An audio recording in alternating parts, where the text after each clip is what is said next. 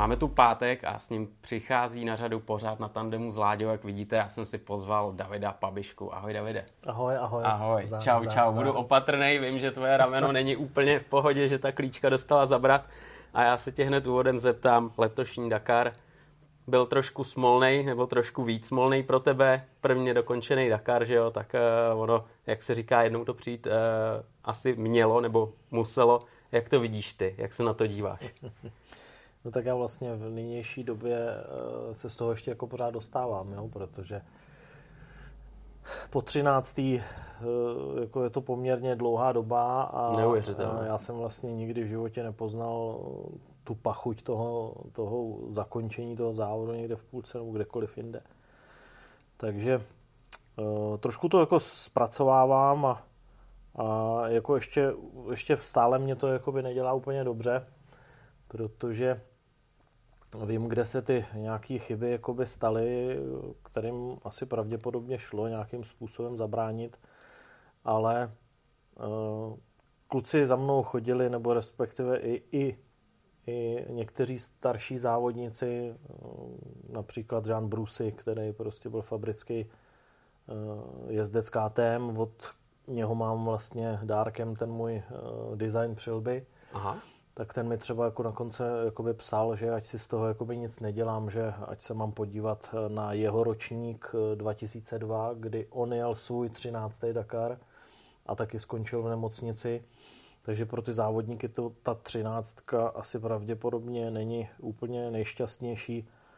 I když jako celkově na tu třináctku jsem jako nikdy s tím neměl žádný problém, no, ale měl jsem takových docela dost indicí, protože tam nějaký jako kopanec bude, protože ačkoliv v hlavě jsem si to jako přehodil do plusu, ale nakonec to tak nebylo, protože jel jsem svůj 13. Dakar a součet SPZky jsem měl 13. Takže, takže jsem si říkal, a ještě to bude... se to stalo ve 13.13, 13, ne? No řekni. to vůbec nevím, to jako nevím, že, ale jako bylo to asi v dopoledních hodinách hmm. logicky, hmm. ale že prostě jako teď to rozebírám v té hlavě a, a pokouším se z toho nějak, jako abych tak zvaně čumil dopředu. Ale ty jsi dakarská legenda, jak, jak bylo zmíněno, start na 13. Dakaru, je mi to úplně jasný, jo, protože tolik Dakarů, co máš za sebou, tak eh, všechny zdojel úspěšně, tak eh, to zpracování a smíření se s tím, že teď to nevyšlo, eh, skončilo to pádem, že jo, ne úplně příjemným teda, tak to musí být těžký, ale lidi, co na tenhle pořád koukají, tak třeba vědí, že, že tam byla nějaká nehoda, ale dokážeš říct, co se dělo, co se stalo, jakým způsobem si ulehnul, protože většinou ty závodníci vědí, co se dělo, co tomu předcházelo a tak dále a tak dále. Jak to bylo třeba v tvém případě? Já jako děkuji ti za tuhle otázku, protože vlastně já v této chvíli eh, jsem jako po nějakým rozebrání prostě eh, dat z mý eh, airbagový vesty.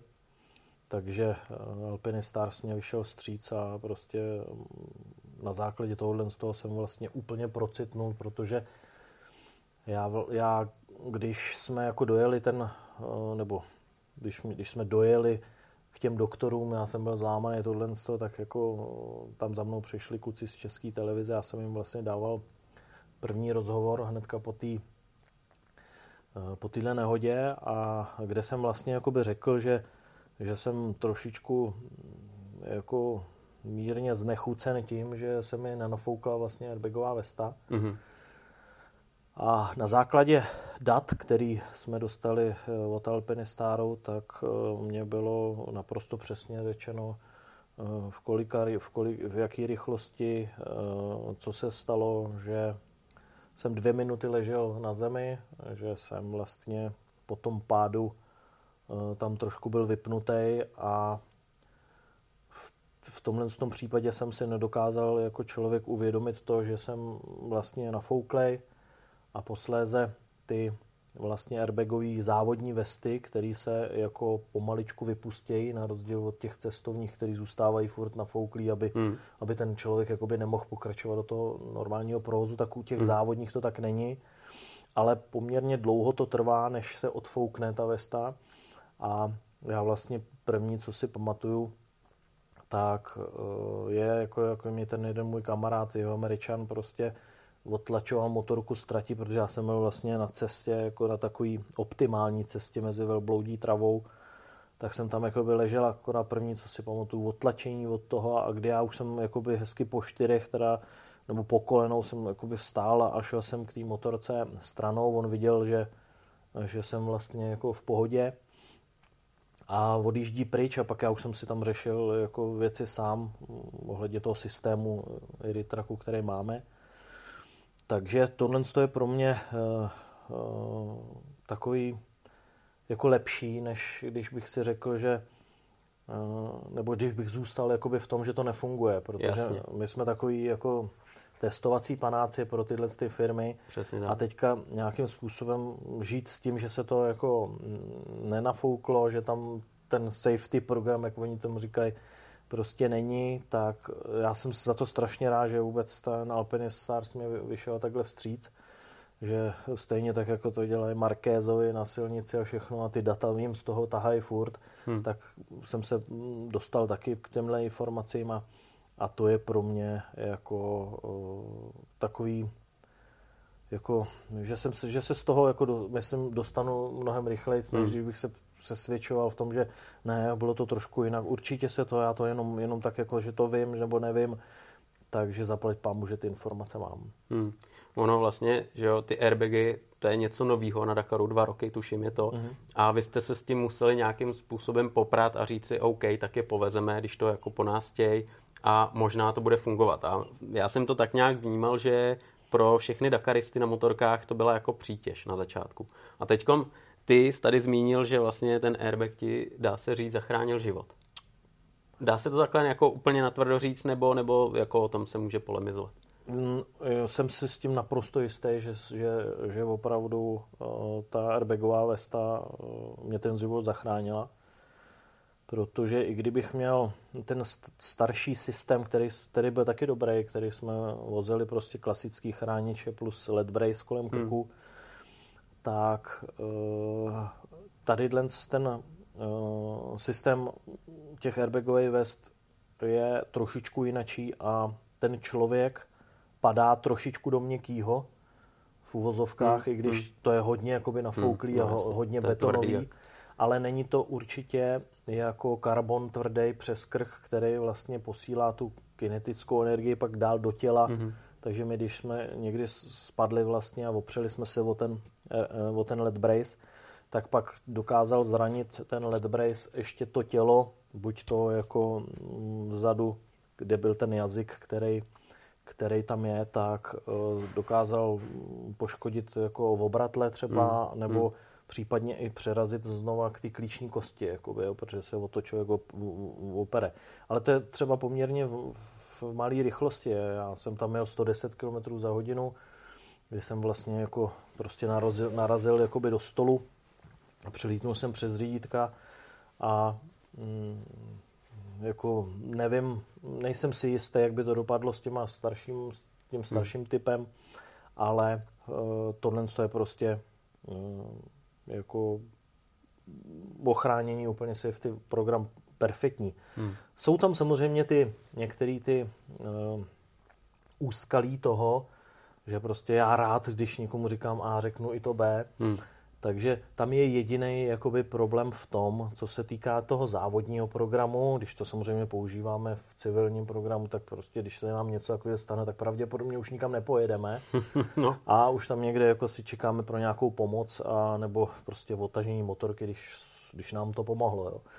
Ale tady u toho závodního programu je takový pro, problém, že uh, vlastně to je jakoby je, je, jednou, jednou si člověk může jako tam trošku rozbit hubu, hmm. pak se z toho musí vytáhnout bombičky a vyměnit. Jenomže musím to tady trošku jako přiznat, že to nikdo moc nedělá. Ale tomu věřím, no. Že každý na to peče pak už. No a pak, pak člověk jede do té eh, tankovací zóny, která může být třeba 10 hmm. nebo taky 80 nebo 100 kilometrů daleko a vlastně pak riskuje tu, tu možnost toho, jako, že už pak dál nebude chráněný. Jo. Ale to už je samozřejmě v rámci nějakého rozhodnutí individuálně toho člověka, ale tak, jak to je prostě postavený, tak je to prostě naprosto úžasná záležitost ochrany toho člověka a plně, silně doporučuju to prostě každému motorkářovi si tohle koupit a, a samozřejmě jako v dnešním době, kdy prostě si myslím, že ten provoz je mnohem horší než hmm. nějaký náš Dakar, hmm. Tak je to určitě jako přínosem pro každýho a teď už to vím naprosto přesně.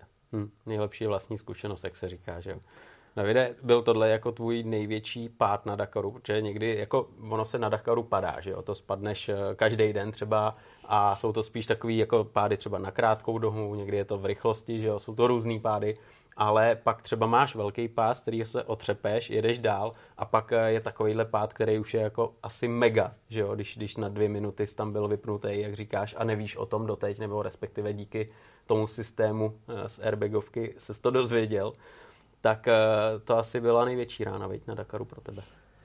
No, za těch 12 Dakarů, nebo respektive 11, protože jednou jsem měl v kamionu, tak tam jsme moc nepadali teda, jo, ale, ale uh, za, těch, jako, za těch hodně těch Dakarů jsem jako poměrně dostkrát upadl. Hmm.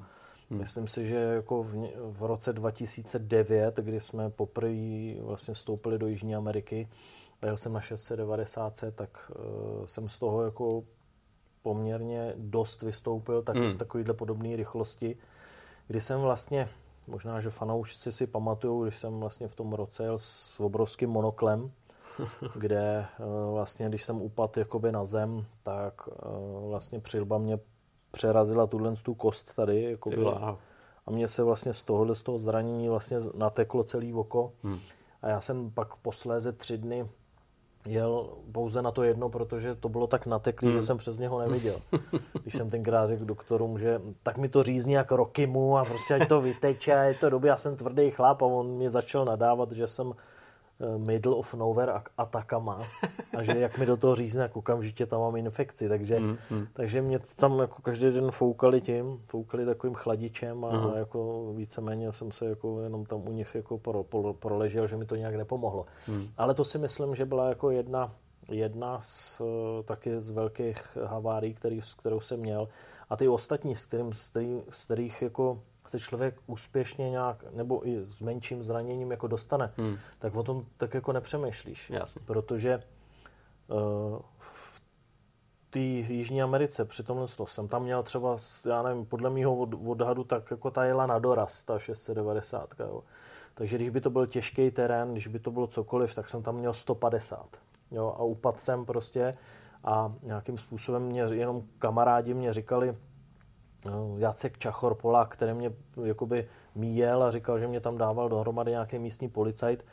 A já vlastně tři čtvrtě toho závodu se nepamatuju, protože já jsem se vlastně probral až za několik kilometrů, kdy jsem vlastně viděl, že mě předjíždí nějaká motorka a já jsem si furt říkal, že, jako, že tady je nějaký moc velký teplo dneska na tom tréninku. A pak jsem, si, jako, pak jsem se podíval vedle a nějaká dakarská motorka jela s číslem Dakar a já říkám, ty vole, já jsem na Dakaru. A takovýmhle způsobem jsem se jakoby prozřel, nebo nějak jsem začal přemýšlet, že co dělám, jak dělám. Do dneška mám z toho jakoby oficiální fotky, jak jedu s těma vohlejma, řídítkama a podobně. Mm. Takže na to se jakoby uh, rychle zapomene, protože jako člověk pokračuje tím závodem. Mě, mechanik měl práci, musel si měnit řídítka, musel si jako cokoliv ale není to takový, když opravdu oficiálně dostanete ty informace z té vesty, hmm. že co se stalo, jak tam člověk byl dlouho a tohle. A to pak je vlastně takový to uvědomění vlastně, hmm. že co, jako, jak tam vlastně jedeme, jo? Prostě no. to je, my si to často neuvědomujeme i na klasickém motokrosu nebo na cross country, při enduru, prostě my jedeme tak nějak, jak jsme zvyklí, jak umíme technicky, ale nikdo si trošku jako neuvědomuje to vlastně, že tam třeba místy v lese někde máme třeba stovku, jo. No jasně. A jako narazit stovkou do stromu, jako nic moc, takže tohle je pak takový, že ten člověk se nad tím jakoby zamyslí a, a vlastně rád, že jsou tady nějaký programy té ochrany a že to funguje i tam. Hmm, to je jasný.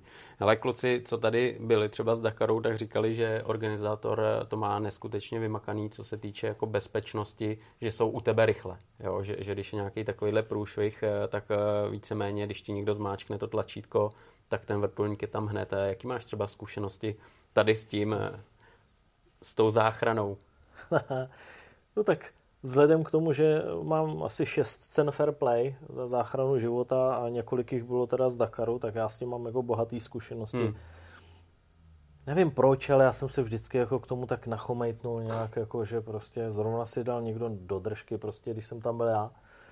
Takže já už jako třeba od těch prvopočátku těch systémů Sentinelu, který prostě jsou uh, na jednoduchý bázi od, tři, od, od čidel mm-hmm. a mhm. podobně, kde vlastně eh, pomocí SMS zprávy mm, vyšle ten přístroj přes satelit prostě do Francie, do kanceláře, kde u toho sedí nějaká bába od plotny, eh, dívá se na to, má na starosti 10 jezdců, jeden je, on se mi tady začervenal, vezmu čudlik a zavolám mu. Uh-huh. Takže on vezme čudlik a říká, prosím tě, čau, ale co ti je, jak děláš tohle a tamhle to. No a samozřejmě eh, začne francouzsky, že jo, takže jako pak je problém jako se s ní jako vůbec nějak domluvit, eh, kdy v letošním případě v letošním případě Eh, na mě zkoušela pak i ruštinu, kde jsme se teda pak jako domluvili, sice moje angličtina není, ne, eh, není tak dobrá, ale není nulová, ale jako když jsem byl v tom otřesu a tohle toho, tak uh, už jsem jako neměl nervy si s ním povídat, jako jestli mě ještě píchá za uchem, je, anebo je. jestli ještě nemám odřený malíček u nohy, ale, ale nicméně uh, zkušenosti velký a nijak se nezměnily po zmačknutí toho červeného čudlíku, který vlastně jsem vždycky mačkal někomu jinému, hmm. letos jsem si to zmačknul sám sobě. Hmm. E, většinou to je tak, že ten, kdo zachraňuje, tak přiběhne k té motorce a zmáčkne ti ten čudlík, jo. aby to urychlil všechno. Hmm. Hmm. Jenomže když já už jsem se tam dobelhal, on mi to tam dal na stojánek, tak zaplať pamu to drželo na tom stojánku, takže se to nepíchlo do písku a e, začal jsem s ní komunikovat a ona mi pak řekla, dobře, vidím, jakoby, že nemáš nějaký větší zranění, který by hmm. potřebovalo jako urgentní převoz rovnou do nemocnice, hmm. tak jsem si to prostě zmačknul a uh, od toho zmačknutí do příletu vrtulníku čtyři minuty. Hmm. Jo, takže hmm. to potvrzuje opravdu. Nechtěl bych být sražený na chodníku eh, no. nebo na přechodě, kdy přijede sanitka za půl hodiny. Jo.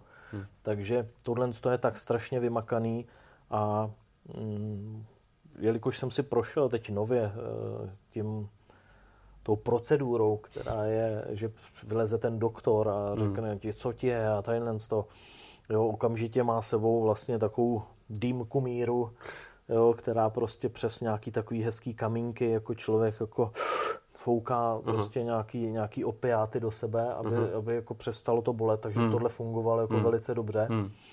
protože já ty bolesti měl jako šílený, protože vlastně já jsem si zlomil žebra a tu kličku, takže ta celá ruka nebo celá ta strana a teď jak jsem se pohyboval ještě, tak jsem viděl, jak to přeskakujou ty kosti a že to skřípalo pěkně.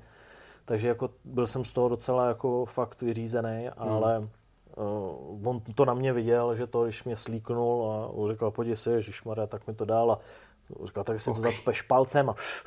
Tahej, tahej. Ta, takže jako, já jsem to jako, poprvé jsem to dost přehnal a, a zavrávoral jsem a už jsem máme padl, tak mě chytli, jako jo, ale nicméně pak jsem si to jako dával, docela jako dvě hoďky jsem si to jako dával, aby mě to, aby mě jako bylo dobře, nebo respektive mě to nebolelo, ale pak jsem si sedl prostě do toho vrtulníku a odletěli jsme prostě do tankovačky, kdy jsem se ještě potkal s Milanem Englem, mm-hmm. který tam ještě přijel, protože mě kousek převezli sanitkou, vylejzal jsem z toho, teda vylez jenom ze sanitky dolů, mě trvalo třeba 15 minut, protože já, když jsem hnul palcem u nohy, tak prostě jsem myslel, že fakt jako umřu. Jo. Tak když chrastíš legem, ne? To je prostě bylo šílený, jako stalo se mi spoustu zraněního za, za tu dobu, ale ta komplexnost toho zranění, že máte vlastně jako vršek i ten celý spodek hmm, vlastně hmm, jako hmm. řeknu na hadry, no tak prostě jako fakt jsem si užil a, a tenkrát uh, Milan Engel ke mnou ke mně přišel, no to znám, to se mi stalo před Dakarem v Maroku a taky jsem takhle vypadal, tak se drž a, a já říkám, ty se drž taky a prostě rozloučili jsme se, a, protože my jsme vlastně byli spolu v té třídě Malemo, takže jsme hmm. se viděli. Jo furt a, a prostě skončil jsem a seděl jsem mm, dvě hodiny v autobuse a potom řekli, že za další tři hodiny, tři nebo další tři hodiny pojedeme autobusem to je strašný. do bivaku. Takže škoda, že jsem neposlechl mého učitele Pepička Kalinu, který mě to říkal úplně na tom prvním Dakaru, jenomže samozřejmě měl jsem jich 12 a už jsem na to zapomněl, že mi to říkal při tom prvním. Když se ti něco stane, naříkej, jako že ti něco je, Aha. jinak pojedeš tím jeepem přes tu pouš a chcípneš bolesti. Ty Takže já jsem si říkal, že já jsem toho Pepička neposlech a neřekl jsem, že mě bolí nějaký vnitřnosti nebo něco. Jo abych sednul na ten vrtulník a, a ode, ode mě někde na rengen a tam bych řekl, no už to je dobrý, už jsem tady. Jo. na hotel. Takže jako musím teďka jako si zaspomenout na toho Pepička, že, že mi to tenkrát učil, ale přece jenom už je to strašně dlouho, je to v roce hmm. 2006, kdy mi to říkal poprvé, takže bylo to jako takový srandovní. No. Takže tady musíme říct, že kdo se chystá na Dakar, tak tohle si pamatujte, protože to jako má jako hlavu a patu. Že jo? No, no, to jako prostě to jsou informace, s kterými hmm. musíš jako pracovat. Že jo? Já mám do dneška, jeden můj kamarád eh, chce připravit o mě knížku a já jsem mu řekl, že mám vlastně takový pokyny na ten můj první Dakar od Pepička Kaliny a našel jsem si to jako z jeden mých prvních e-mailů prostě, tak jsem si tam, jako něco jsem si tam přečet a prostě od začátku do konce jsem se smál, že on měl vždycky pravdu. Ale tenhle člověk, eh, to je pro mě neuvěřitelný, protože já, když ho vidím eh, v televizi z toho Dakaru, tak jednak je to osobnost už jenom, když ho slyšíš mluvit. A pak eh, to musí být hlava plná neskutečných zkuš- zkušeností a toho, co dokáže předávat. Takže ty máš tuhletu od něj, nejen asi tuhletu, že jo, takovouhle informaci a poučku, kterou bohužel si teda zapomněl. Je tam ještě něco jiného, eh, co, co si pamatuješ a, a co nechceš zapomenout? Já, eh, já nevím, jestli to můžu říct, ale jo, prostě můžeš. já to na ně jako trošku tak mezi jako prásku, nicméně není to nic příjemného, jo, nebo, nebo nepříjemného, takhle. Uh, mě tam radil v tom tenkrát, takže mě říkal, jak, jakmile um, odpočívej každou chvíli, co můžeš. Ne, že budeš chodit za randískem, na kafe. Takže nic, tak nic. A, nebo, a pak to ukončil tou větou tenkrát. A drž se kaštana, ten to vždycky dojede. Jo. Takže fakt opravdu některé tyhle ty rady od toho Pepíčka byly jako suprový a samozřejmě měl v nich naprostou jakoby pravdu.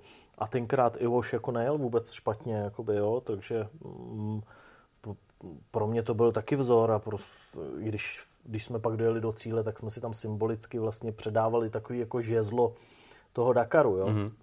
který teď asi bude čekat na mě, že já to zase předám nějakýmu jinému, jakoby, jo. Ale tohle z toho bylo všechno poučené a já jsem v tom ležel, prostě byť by e, jsem neměl možnost těch, toho praktického zkoušení a šel jsem do toho hned a tak, tak tohle to bylo přínosem. Jako, jo. Takže Pepíček, jako vždycky na něj rád vzpomínám, vždycky ho rád vidím. Dneska letos se mu stačili zamávat, protože on jel vlastně mm, s tou, s tou replikou té Pumy a jednou na asfaltě, když jsem viděl, že jedou oni a já, my jsme se napojovali do stejného e, přejezdové cesty do bivaku, tak jsem je předjížděl a mával jsem, tak tam bylo vidět jako nějaký halo v, v té kabině, takže jsem ho stačil aspoň pozdravit, protože jsme se samozřejmě jakoby neměli možnost potkat. No, takže, takže ho zdravím. no jde. Ty jsi jeden eh, z těch eh, Dakaristů na motorce, co zažil vlastně Afriku, zažil Jižní Ameriku a zažil Saudskou Arábii. Což je pecka, protože ty dokážeš říct, Afrika byla taková, Jižní Amerika taková a teď v Saudský je to takový. Dokážeš, já vím, že by to bylo na deset týdlech pořadu, o mhm. každém mm. tom kontinentu, o každý té zemi ale dokážeš říct z tvojeho pohledu, kde to jaký bylo? No, eh, samozřejmě dokážu.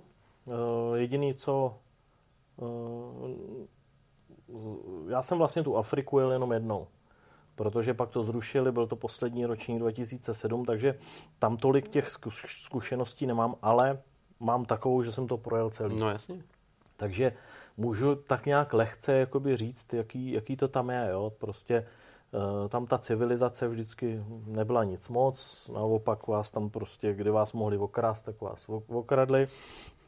A eh, co se týče jakoby tratě a toho závodění, tak si myslím, že mm, tenkrát ten navigační systém, který se jezdí teď, jako nebyl samozřejmě, byl to takový někdy trošku zmateční, protože tam dokázala svítit šipka třeba na 30-40 kilometrů a člověk, když se vydal trošičku po ní, tak vlastně jako optimálně jako nejel. Hmm. Takže tam ty, to, co už se dneska vlastně nejezdí. Jo. Takže, takže um, specifika prostě Afriky, prostě eh, večer vám zhasnou jo, v půl sedmí a je tma, protože v některých, čím se jede k tomu rovníku, takže ta rovnodennost tam prostě není úplně dobrá. Hmm. Jo, takže tam se člověk, člověk musí spěchat, protože tam jsem jednu, jednu etapu dojel vlastně na 23. místě přibližně, teď nevím přesně, ale bylo nás tam strašně málo v cíli. A tenkrát Katroš za mnou přišel a říkal, Davidko, dobré jdeš a takový, no. A za půl hodiny byla tma a oba dva si pamatuju, jak jsme makali na motorkách, protože to byla maratonská etapa, tak jsme si dívali do pouště, jak tam ty bludičky v té tmě dojíždějí do cíle. Takže to hmm. byl jako největší strašák vůbec kompletně, kterého jsem, jsem se bál v té Africe, jako jet pod mě. Hmm.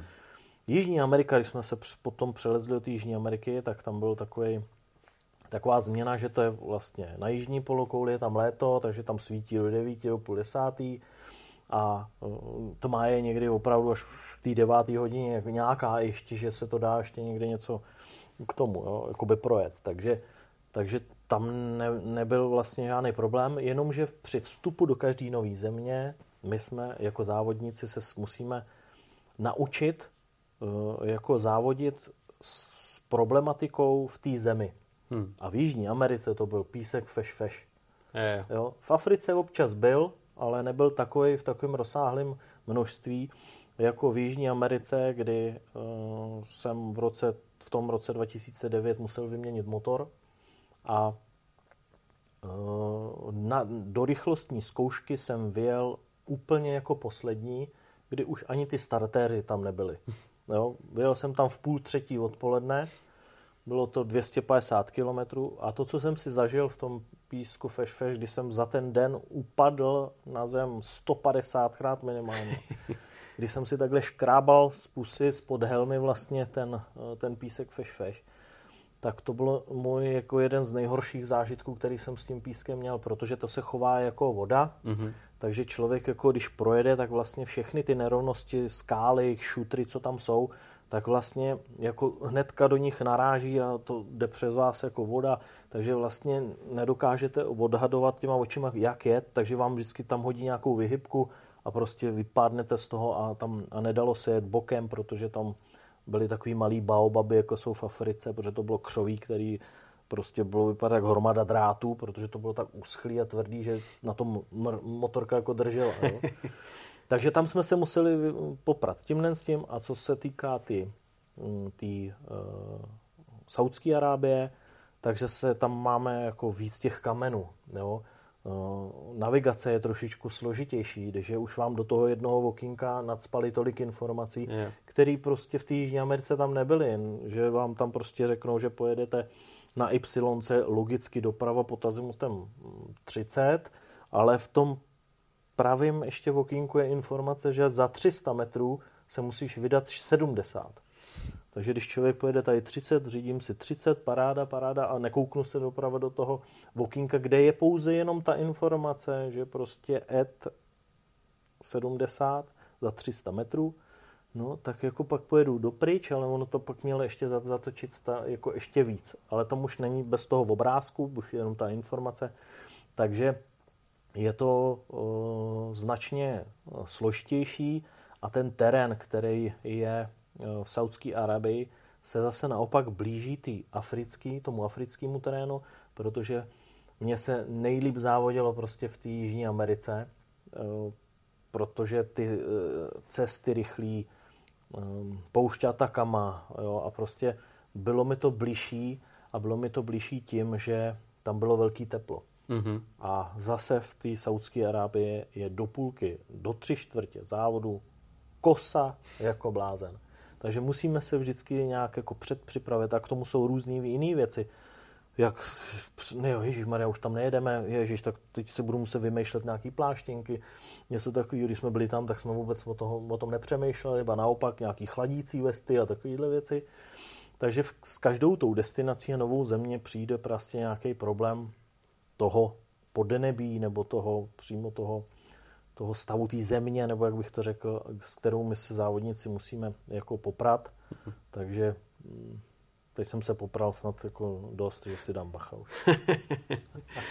Navide, tím, že se Dakar přestěhoval do Saudské Arábie, tak eh, dost motorkářů říká, že se hrozně moc zrychlil ten Dakar a když to tak blbě řeknu, tak eh, ten, kdo má víc vyhráblo a drží ten plyn pořád, jede maximum té motorky, tak eh, je nejrychlejší. Je to tak, nebo, nebo, nebo se to nedá úplně jako, jako říct? Samozřejmě použiju naše heslo s Dušanem Randískem, že tam eh, jako rychlost moc nic neznamená, protože když budeš první, ale na jiném kopci, tak, ho to, tak to prostě nevyhraješ. Jo? Takže jako furt tam je ta navigace, která to stěžuje natolik, že jako nemůžeš tolik držet. Ale celkově ta trať je tak rychlá, že pak se dělají některé ty chyby, že trošku v té rychlosti už se jakoby někdy uh, kašle na tu navigaci hmm. A buď to se udělá chyba navigační, což je častější teďka, mm-hmm. že se tam často bloudí, protože, jak jsem říkal, tu problematiku těch, těch vokínek, kde vám dají tu informace prostě do jednoho řádku a musíte to číst celý, když si to nečetlo, jenom tak Y půjdu doleva, doprava, hotovo. Jo, takže je tam tenhle ten problém. Jo. Eh, další problematika je taková, že v dnešní době už motorky, který si koupí závodník jako sériový, tak vlastně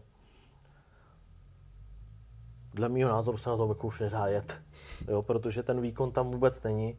Oni nevím, proč to začali dělat. Já když jsem měl poslední uh, typ motorky před touhle stou, tak ta v sérii jela 170, jo, fabrický měli třeba 180, 190, nebo 190, 178, jo, takže prostě měli tam vždycky jako nějaký náskok určitě, ale teďka ten rozdíl je diametrální, jako já jsem vlastně jel na sériové motorce, kde to vlastně eh, že jo, jede, já nevím, 143 a oni to jede 168, Aha. takže na letošní rok jsme trošičku jako zapracovali na tom v týmu, takže nějakým způsobem maličko jsme s tím jakoby něco udělali, takže to, já jsem jakoby tak výrazných problémů jakoby neměl, ale, ale uh, je, je tam pak cítit ten rozdíl, když je to právě ta rychlá trať, že člověk jako některým svýma umama, když je to technický, tak se to smaže. Hmm. Ale když někdo prostě přijde a to tam podrží, tak samozřejmě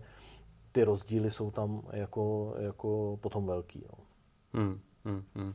Ono to člověka taky jako někdy demotivuje, že jo? že valíš rovinu a, a kolem tebe prolítne jo, někdo, jo, že jo, jo. O, o blbejch třeba 10 km v hodině rychleji, ale na té dlouhé trati se to spočítá. Říkám, te, já jsem to teďka neřešil, protože hmm. jsme to měli jakoby nějak pořešený lehce a uh, v loni jsem se s tím jako velice trápil, když, jsem vlastně, když jsme to vlastně zjistili v týmu, že jak, jak jsou ty věci, takže to, takže vlastně tady eh, v tomhle tom patří velký dík Janu Miloňovi, manažerovi, který prostě jako eh, nám v tom, nebo mě, respektive, protože jsem měl sám jako motorkář, tak mě vyšel vstříc, takže jako díky Jano a, a jako vážím si to hrozně.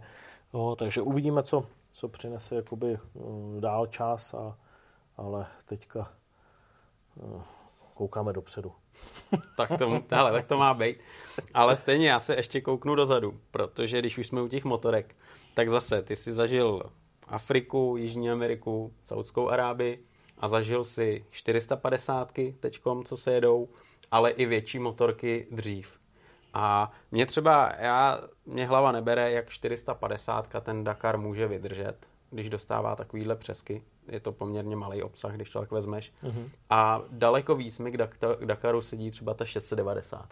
Jak třeba ty to vidíš, eh, jak ta motorka fungovala, jaký byl přestup na tu menší motorku? To muselo být jako den a noc rozdíl. Určitě uh, nejlepší speciál, který kdy jakoby vezmu KTM, na který jezdím, tak největší speciál a nejlepší motorka, kterou kdy vyrobili pro Dakarskou byla 690. Hmm protože to byl, to byl tak strašně jako fungující uh, stroj pro tuhle rally jako všemi směry, výkonově, uh, podvozkem, stabilitou toho, že uh, to prostě jako to by člověk se musel na tom svíst, hmm. aby, aby hmm. to jakoby viděl, jo? nebo pocejtil.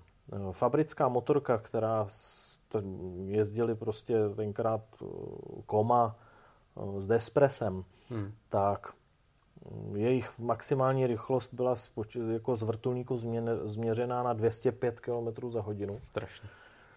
Ale hlavně, hlavně 600, eh, vlastně v obsah 600 je eh, hraniční termín vlastně v, v, v kubaturách, když jsou 125, 250, hmm. tak na, nad 600, co se jezdil Dakar, tak je hraniční, eh, vrchní hranice je 1350, myslím. 600 až 1350. Jasně. Takže aspoň to tak bylo, já už nevím teďka, hmm. protože ty hmm. velký kubatury už se nejezdí, no. takže už nej, nejsem možná jako v obraze. Ale tenkrát to tak bylo, takže uh, vlastně oni jako měli 100 koňový motory. Jo? A vem si, že na zadním kole mít třeba 95 koní oproti úplně té sériový, která tam měla jenom 65, hmm. jo? tak je to strašný rozdíl. A tohle, to muselo být neuvěřitelná raketa. I když já jsem jezdil na té sériový, i tak jsem byl strašným způsobem s tím spokojený. I když jsem cítil jako rozdíly v tom. Takže tam se řešily právě jiný problémy, jako aby vydržely pneumatiky. Aby yep. prostě, když, yep. když byly moc dlouhý, tak oni říkali mu, že musíš na té motorce jako opatrně, aby jako se nerozpadla zadní pneumatika, což bylo historicky vždycky vidět, kdy třeba jel Fabricio Melny nebo Štík ještě na eh, ty LC8 dvouválcový, a prostě uh, občas dojeli do cíle, že už z toho koukali minusy a prostě, že ta pneumatika prostě ty výkony už neodře. V tomhle v tom případě 450 se takhle neděje, ale oni dokázali uh, tím vývojem to uh, jako postrčit na takovou úroveň, že ten rozdíl mezi tím nebyl až takový, ale potřeboval ten závodník mít trošičku ten hudební hluch, jak tomu říkáme, protože jako tam se to muselo držet opravdu jako úplně jako hmm. na, na motokrose 250. Takže jak to nezaštěkalo při přeřazení, přeřazení, tak se jako nesmělo dál, ale uh, co se týká té tý kvality a toho, toho výdrže toho motoru, tam jsou díly, který prostě, to je od firmy Pankl, která prostě jako je, to je nesmrtelný, to kluci z fabriky mi říkají, hele, to takhle, jak to máš připravený, tak 500 hodin na plný plyn a nic se s tím nestane. To je nepředstavitelné. Takže jako to jsou věci, které samozřejmě všechny se dají jako zničit, jo, ale jako mm, ten předpoklad toho, že se to jako samo někde jako při no, optimální jízdě jako zničí, to se jakoby neděje. Hmm. Takže hmm. ten rozdíl tam sice byl, ale ne zas tak obrovský. Byl tam ten obrovský oproti těm fabrickým, který byly tři, hmm. čtyři motorky, hmm. tak to jo, ale to, co jsme jezdili vždycky my, tak, tak úplně ne. Hmm, hmm. A já si pamatuju, když jsem se svezl na tvojí Dakarce, eh, to byla, já nevím, jaký to byl rok, to už je dávno. 14. to byl rok. Asi tak, jo. A tak to byla motorka, která měla blízko tady vlastně ještě k té starší generaci. A pak eh, každým rokem KTM vyráběla nový a nový motorky. A když dneska bys postavil tuhle tu 14 a teďkom to, co udělali, to, co jel tovární tým, že jo, to už nemá ani ten příhradový rám a tak, tak eh, víceméně mně to připadne, že to přizpůsobují vyloženě tomu Dakaru, který se teď jede. Že třeba taková motorka by v Africe třeba jako ještě nefungovala, že jo, i když nemusela, tenkrát to se ještě nejelo, ale třeba v Jižní Americe.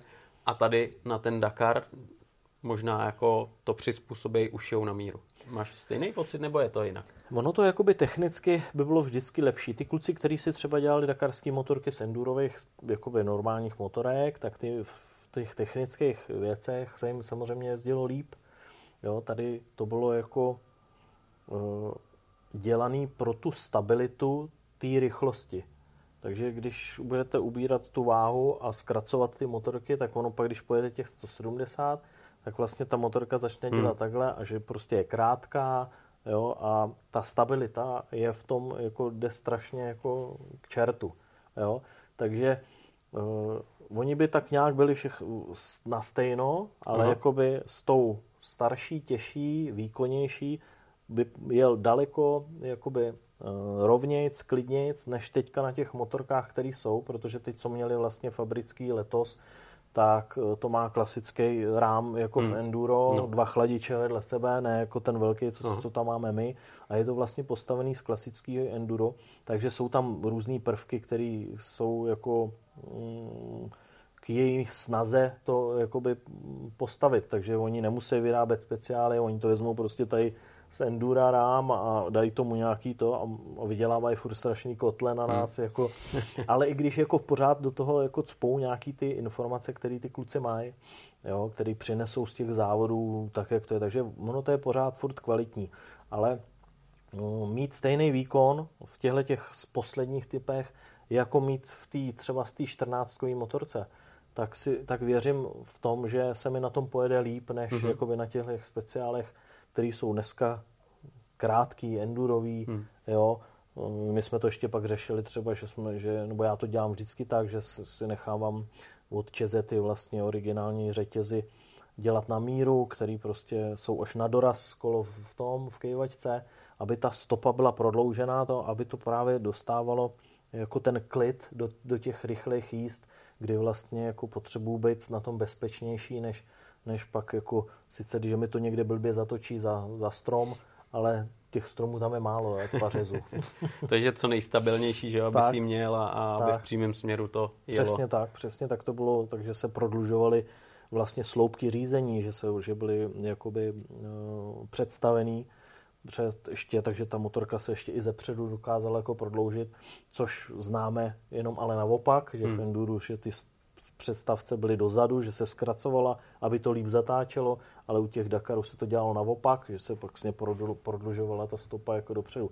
Takže byly takové různé věci, s kterými jsme si prošli a, a já jsem vlastně jakoby spoustu let vlastně jako stavil ty motorky a, a připravoval jsem je na Dakar, takže tyhle tu problematiku mám všechno za sebou a, a Samozřejmě fabrika byla vždycky jako o, o dva parníky někde jinde, takže jako když, jsme, když jsem na to složitě přišel, tak najednou přišli z fabriky, že už to tři roky má a já říkám, to není možný zase. zase utekli někam. No. Jo, hele, tam je důležitý, aby ten závodník motorku znal, že jo, protože e, třeba v továrním týmu tam je to skoro jedno, tam má na všechno lidi, ale čím menší tým, nebo dokonce, když ty jedeš potom malé moto, že jo, kategorie bez asistence, tak tu motorku musí znát do posledního šroubku, protože na ní neustále vyšíváš. Jo. A to, jak jsi říkal, ty jsi jich spoustu postavil, že to znáš, ale uh, ty jsi jezdil kategorie, kde jsi byl pod týmem, měl si mechánu, že jo, to byla tvoje máma na Dakaru, a měl si tým, který ti to tam všechno dával dokupy, dal si motorku a šel si připravovat si roadbook, když se ještě připravovali, že jo, dal se z dokupy a pak si závodil. Ale teďkom si jel kategorii malemoto, kdy seš na všecko sám. A tuším, to bylo loni, ty jsi do toho nastoupil poprvé do Malemota. Poprvé jsi to vyzkoušel. Hele, jaký to byl šok, jaký to bylo, když, když jsi do tohohle skočil, Davide. No tak já hlavně bych chtěl pozdravit Michala Kroupu, mýho mechanika, s kterým jsme jako absolvovali spoustu, spoustu Dakarů a přivezli jsme ve svém jako suprový výsledky.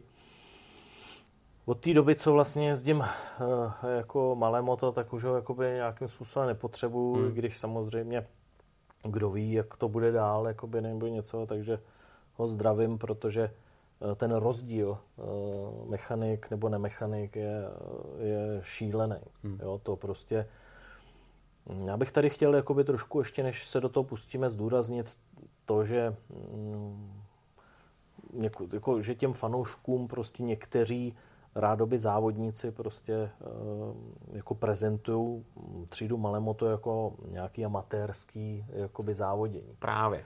Právě, já a, jsem si to taky všiml a takže jako my, ono to docela zdvihlo takový pozdvižení mezi náma závodníkama, který jako víme, o co jde. Hmm.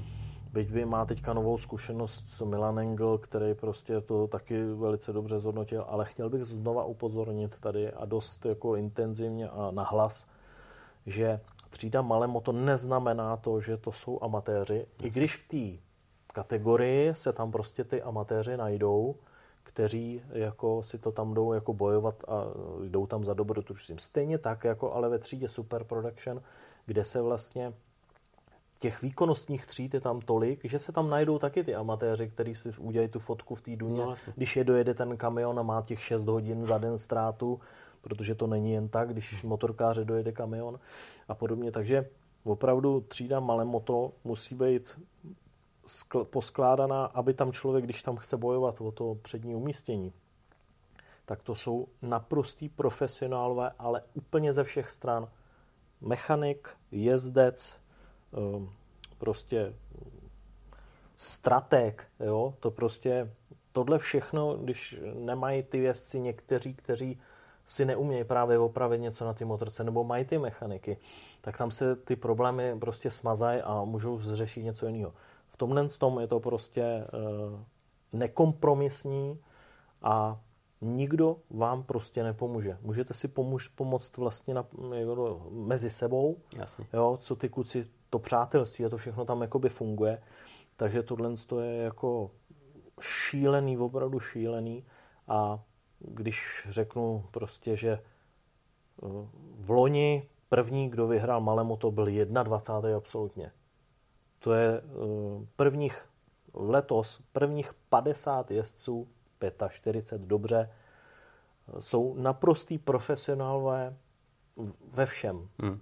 Jestli doma jezdí motocross, nebo jezdí enduro, nebo něco. To se zčuchlo, to je prostě uh, kvalitou prostě jako olympiáda dneska. Hmm. Na olympiádě, což teďka všichni koukáme, jo, on byl jenom 15. no tak to je hnůj, nebo prostě jako nadávají ty lidi, ale jenom, že jenom kvalifikovat se na olympiádu je neuvěřitelný sportovní Jasný. výkon. Takže já jsem strašně pak zklamaný z toho, když někteří ty, eh, co Čech, to trenér, jo, což jsou teď různý takový pořady v televizi, kde si to můžeme jako poslechnout, tak eh, přesně tak je to u toho Dakaru, jo. Eh, dojedete 30. a prostě nějakým způsobem, ježiš, to jste jenom 30. jako jo. Hmm. Jenomže když to srovnám s tím výletem na Kokořín, tak to prostě jako je úplně o něčem jiným. A je potřeba, aby to někdo zdůraznil. A doufám, že se mi to teď trošku povedlo, jako, že to není žádný prostě amatérský závod, který prostě si tam jedeme vyfotit prostě s Petr Hanzlem jako v Dunách s baťohem na zádech. To je jasný, Davide, protože ono jako může to znít jako fráze, ale říká se, to je ten pravý Dakar, že jo? Protože tam opravdu seš odkázaný sám na sebe, maximálně na tu partu lidí, která ti pomoct může a to jsou vlastně tvoji soupeři. Mm-hmm. A děláš všecko sám, že jo? Tam, tam samozřejmě jak říkáš, musíš umět opravovat motorku, musíš umět závodit a musíš umět si zorganizovat uh, taky ten den a to, co budeš dělat, když přijedeš uh, do bivaku. A ty přijedeš a musíš servisovat motorku, že jo? Co, co třeba všecko si vždycky, vždycky po každé etapě udělal a co třeba si nechával jednou etapu? Tohle je jakoby ta, ta, ta taktika na to, jak, jak eh, je prostě strašně důležitá. Eh, s jediným možným jakýmsi eh, vstupním jakýmsi jako řešením navíc je to, když si člověk jako trošku někde rozbije hubu. Hmm. Tak to je jako, se to, jako hodně se to prodlužuje, protože hmm. jenom vyměnit řídítka, které jsou vohnutý na dakarské motorce, je jako strašný martýrium, protože na těch řídítkách a všechno je přidělané, všechno. Sedí na tom GPS, jsou tam kabliky od, od antén a hmm. jenom vyměnit ty řídítka je mým odhadem, já jsem to teda nedělal, ale uh, kluci, jo, takže prostě hodinu a půl.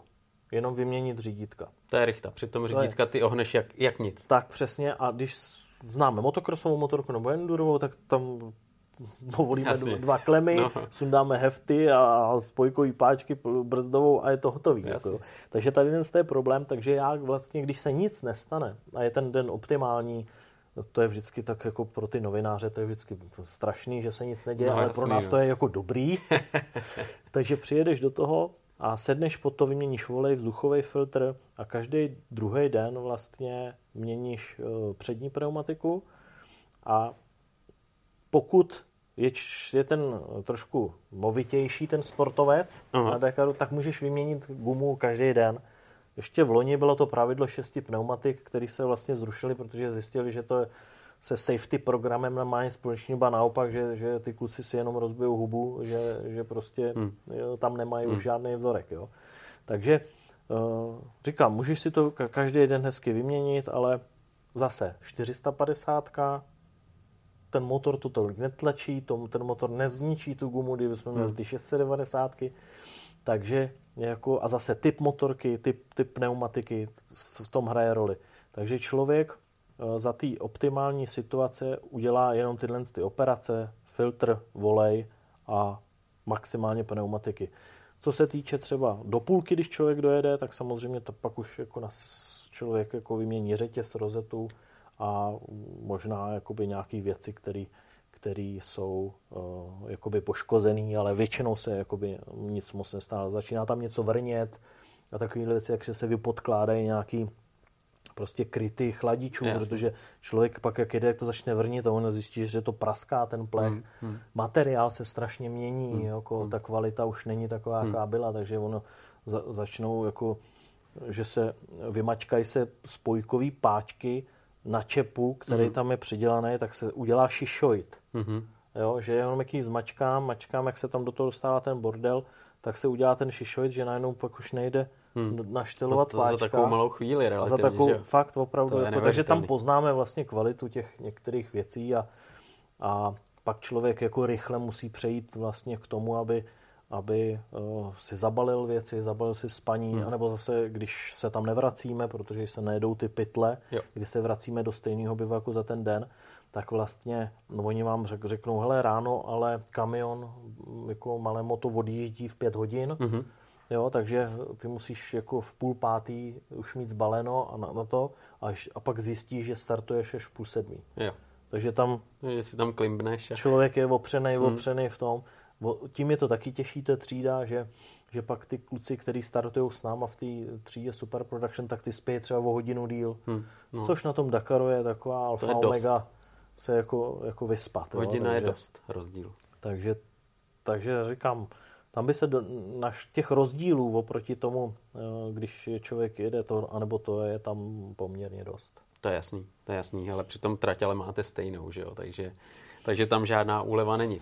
Ale, ale ono, eh, rozdílů, já, já když už jsme u toho, tak těch rozdílů je spoustu a je samozřejmě rozdíl mezi továrním týmem, a mezi privátním týmem, že jo? Ty jsi to zažil a víš, co ten tovární tým, eh, co za ním je, co ten jezdec, jaký má service, komfort, eh, co ty máš jako v privátním týmu, že jo? Maséry a, a podobně tam ve Factory mají a podobně. Ale na co jsem chtěl narazit?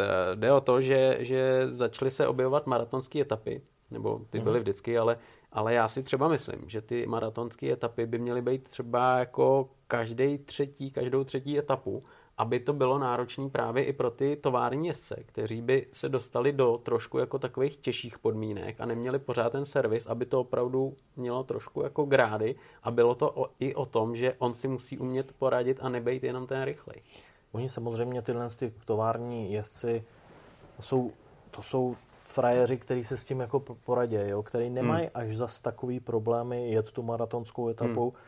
Hmm. Uh, oni prostě mají jenom ty stroje, na takový špičkový úrovni, že by že potřebují každý den nějakou revizi hmm, hmm. těch motorek, těch specialistů, protože jo. oni tam mají prostě pérování, který tam mají Jasně. za 6 tisíc euro jo, a prostě potřebují tam mít toho frajera od toho, že se na to podívá a můžou mu tam s tím jakoby něco udělat. Ale hmm. ty kluci, oni zase nejsou úplný jako jelita. Jo? Jasně. Oni prostě, ono tak blbě vyznělo. Teď no, jako, jako ale uh, potom vlastně ono se to stíží jak jako i pro ty fabrický, tak se to stěžuje, ale jako to prostě i tam dozadu, že jo? Hmm. Takže i ten poslední kluk, který by měl jet třeba čtyři nebo pět maratonských hmm. etap vlastně hmm. za celou tu dobu, tak pro něho to bude ještě víc Jasně. náročnější hmm. a v tom případě si myslím, že se budou zase dělat ty obrovský rozdíly je. mezi tím.